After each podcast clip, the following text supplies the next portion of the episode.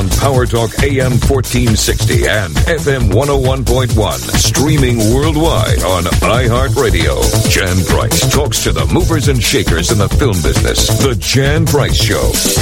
You're listening to the Jan Price Show, all about movies. And today my guest is award winning entertainment journalist and Turner Classic Movies host, Dave Karger, and my friend, Dave Karger. Hi, Dave. How are you? I'm good, Jan. How are you doing? Great. Just great. This is their third annual Oscar show. I love this show. It's one of my favorites of the year. This is a very exciting time of the year for me, too. I love this time of the year. Me too. Me too. So I have this question. This year, the Oscars are on February 9th, which I've never remembered them being so early in the year. Why did the Academy uh, change the date this year? So this is basically a one-year test for the Academy, who felt like the award season was taking too long and was having its thunder stolen by a lot of the other award shows that lead up to the Oscars. And so what the Academy decided to try to do this year was to move the Oscars a few weeks early. And this is, you know, as much as two months earlier than the Oscars used to be. There was a time when the Oscars were in early April. Exactly. Um, so this is making it a lot shorter. And what happened though, which really shouldn't be that much of a surprise to anybody, it's not as if all the other award shows then said, oh, okay, we'll just come after the Oscars now.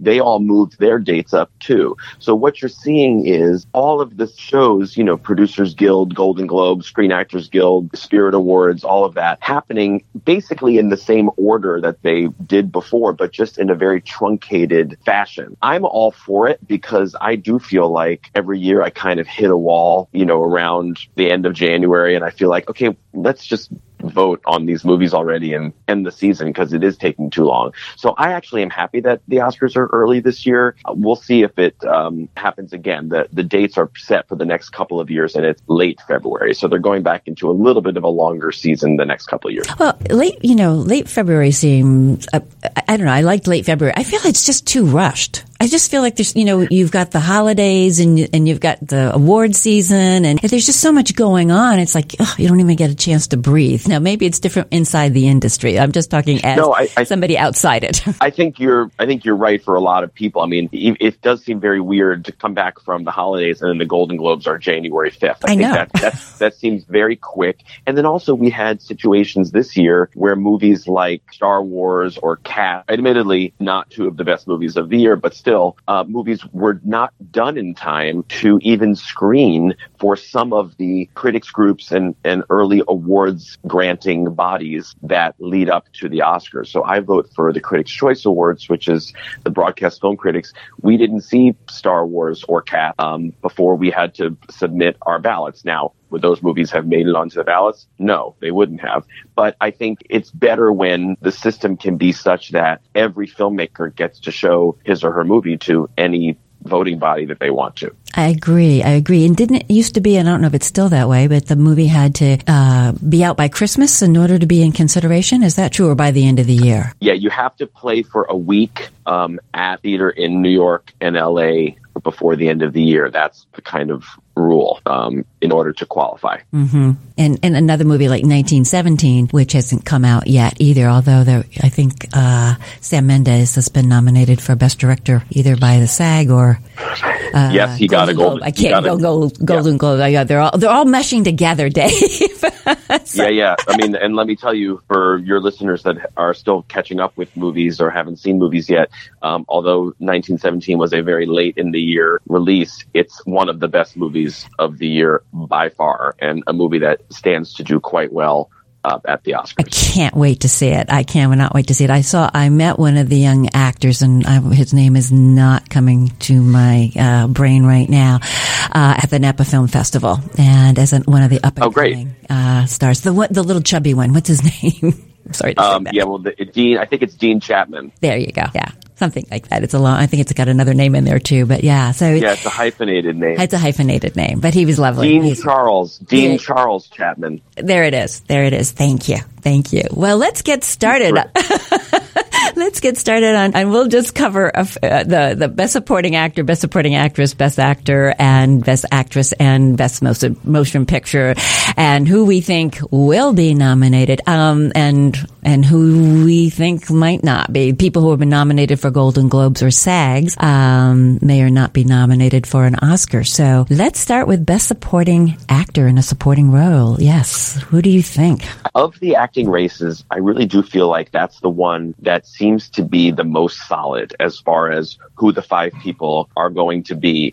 Um, Brad Pitt for Once Upon a Time in Hollywood is, you know, the front runner and just a kind of a great career capping role for him. Al Pacino and Joe Pesci, I think, will both be nominated for The Irishman. And then a personal favorite of mine, Tom Hanks as Mr. Rogers in A Beautiful Day in the Neighborhood. I just love that performance.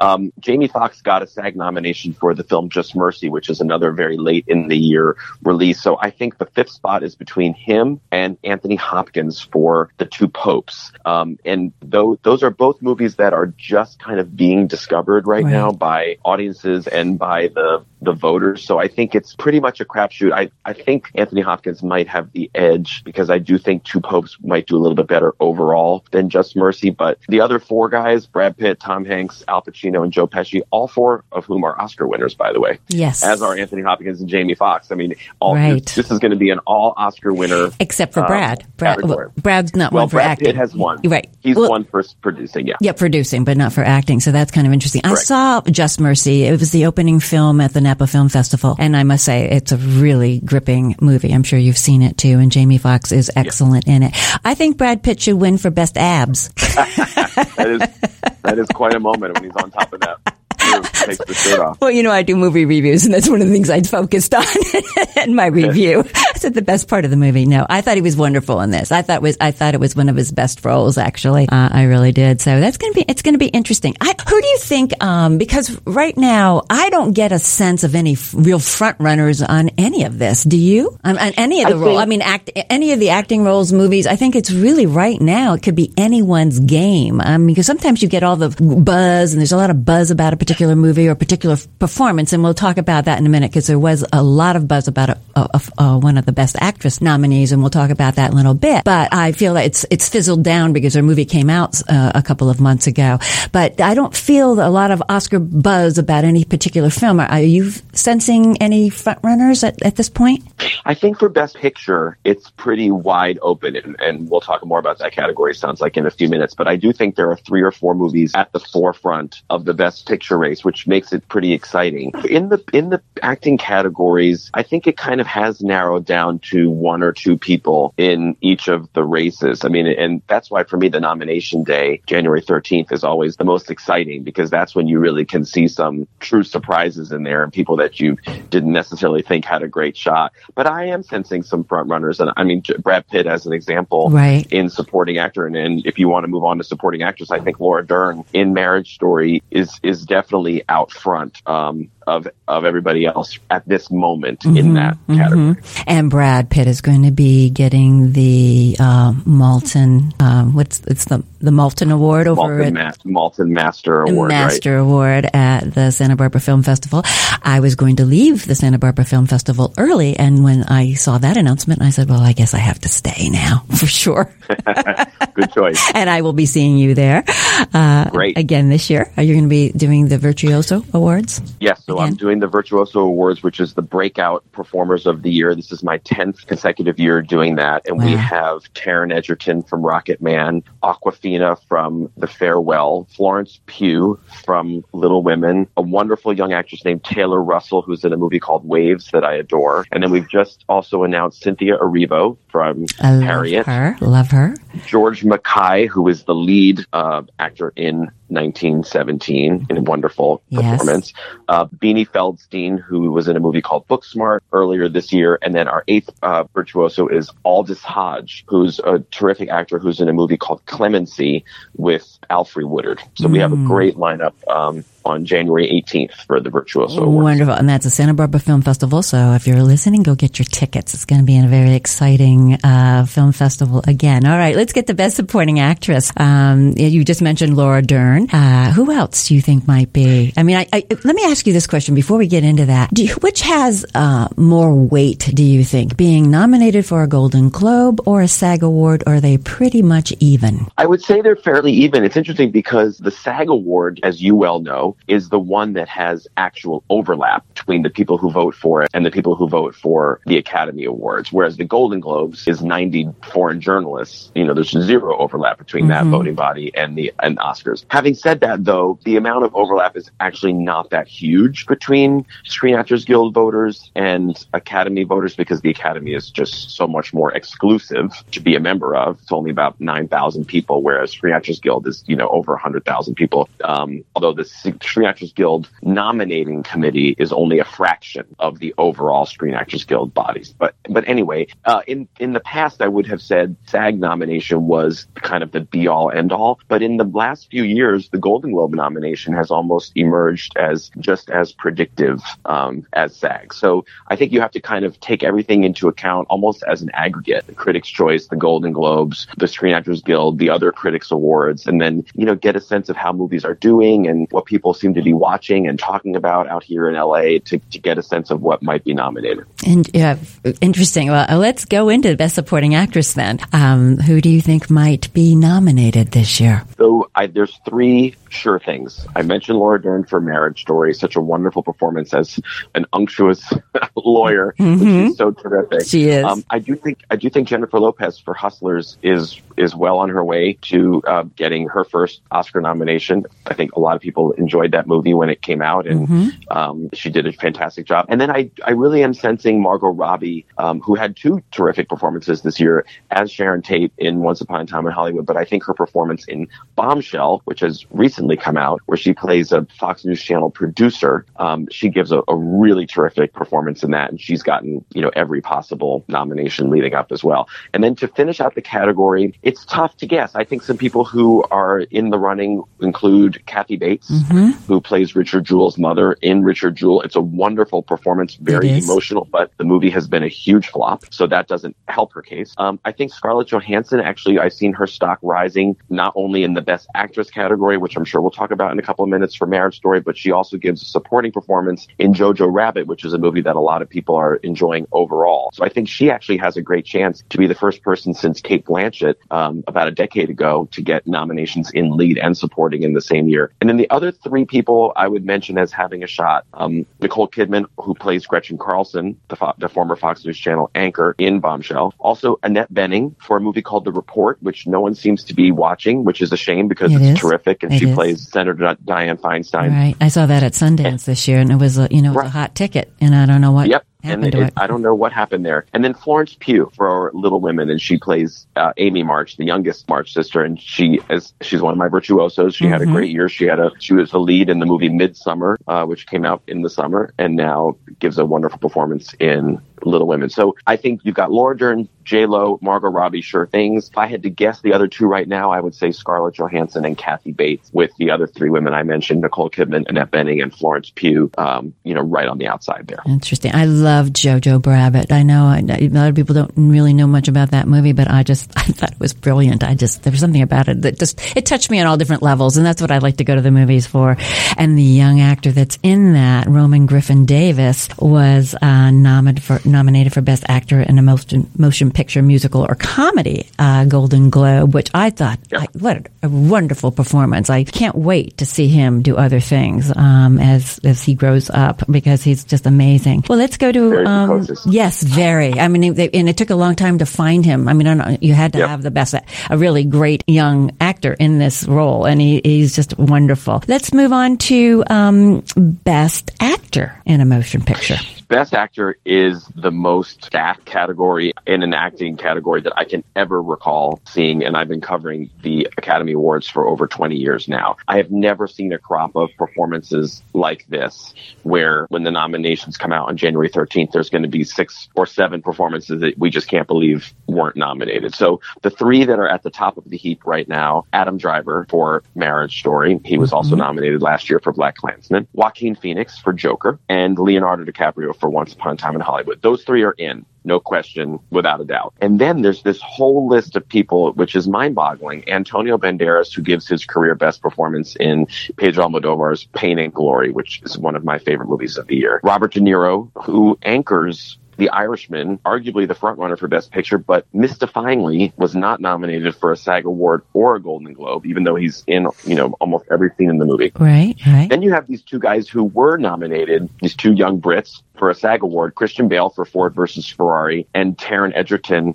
playing Elton John in Rocketman. So they're squarely in the race. And then you can't forget Eddie Murphy for the Netflix movie Dolomite is My Name, a comedic performance, but very strong. Adam Sandler for Uncut Gems, a movie that I didn't particularly like, but a lot of people do. And then Jonathan Pryce uh, playing Pope Francis in The Two Popes. So it's that's six, seven, eight, that's nine performances, ten, ten, Ten, ten, ten. Um, not even mentioning Roman Griffin Davis for Jojo Rabbit, making it 11. So that one is going to be the toughest one. I, so I think it's Adam Driver, Joaquin, and Leo are in. I think Antonio Banderas will probably get nominated as well. And for that last spot, I think it's either De Niro, Christian Bale, or Taron Egerton. And I, my, I'm leaning towards De Niro because I do think the Irishman will do so well overall that he might get kind of swept up in um, all of the appreciation and acclaim for that movie. Well, it will be interesting to see. If you're just tuning in, you're listening to the Jan Price Show all about movies. And my guest today is award winning entertainment journalist and Turner Classic Movies host, Dave Karger. And we're talking everything Oscars. All right, let's move on to Best Actress.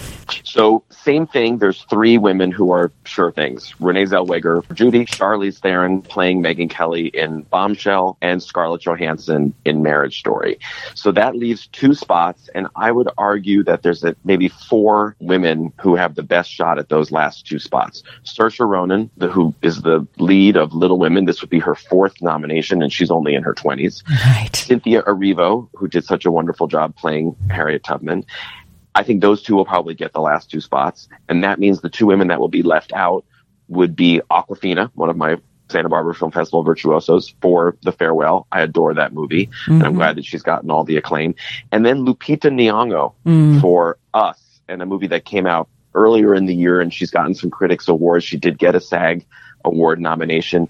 I am guessing that maybe the kind of horror genre of it all might uh, cause her to not make it in over Cynthia Erivo and Saoirse Ronan, the kind of more prestige films. But I could be wrong on that. I think you could see, you might see Lupita Nyong'o get in there as well. Well, I, I really loved uh, Cynthia E- Erivo's performance in Harriet. I really did. And and see, the one that I've been rooting for is Renee Zellweger. I thought her performance was just brilliant and transformative. And um, and as I said, this is what I said earlier. It, it was a lot of buzz about her early on, and it, as I said, it seems like it's it's uh, the steam has lessened a little bit about that performance. And I hope it I hope it doesn't because I just thought that was to me that was the best performance of the year.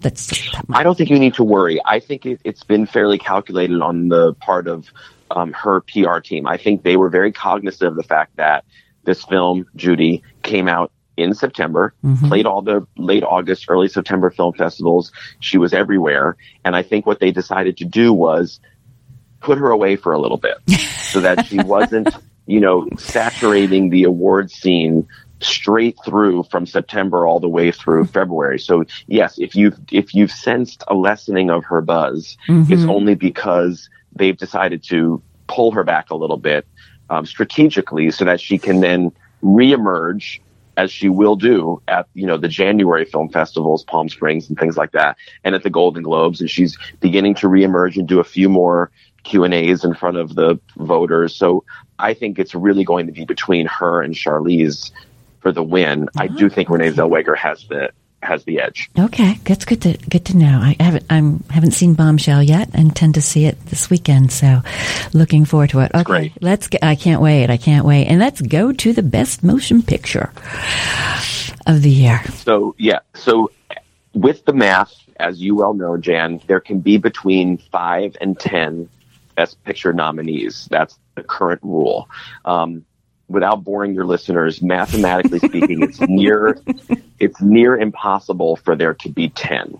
It just doesn't. It's not going to really ever work out that way with the current rule. And So again, I don't know why they changed that, Dave. I, I really, I really don't. I wish it was back to five. You know, I, I agree. I, I I think it's better. Everything else is five. Why do why do we have to enlarge that category? And very rarely do they ever. Um, you're right. Have ten motion pictures that you know are outstanding for the year. They're usually like seven or eight. But go on, go on.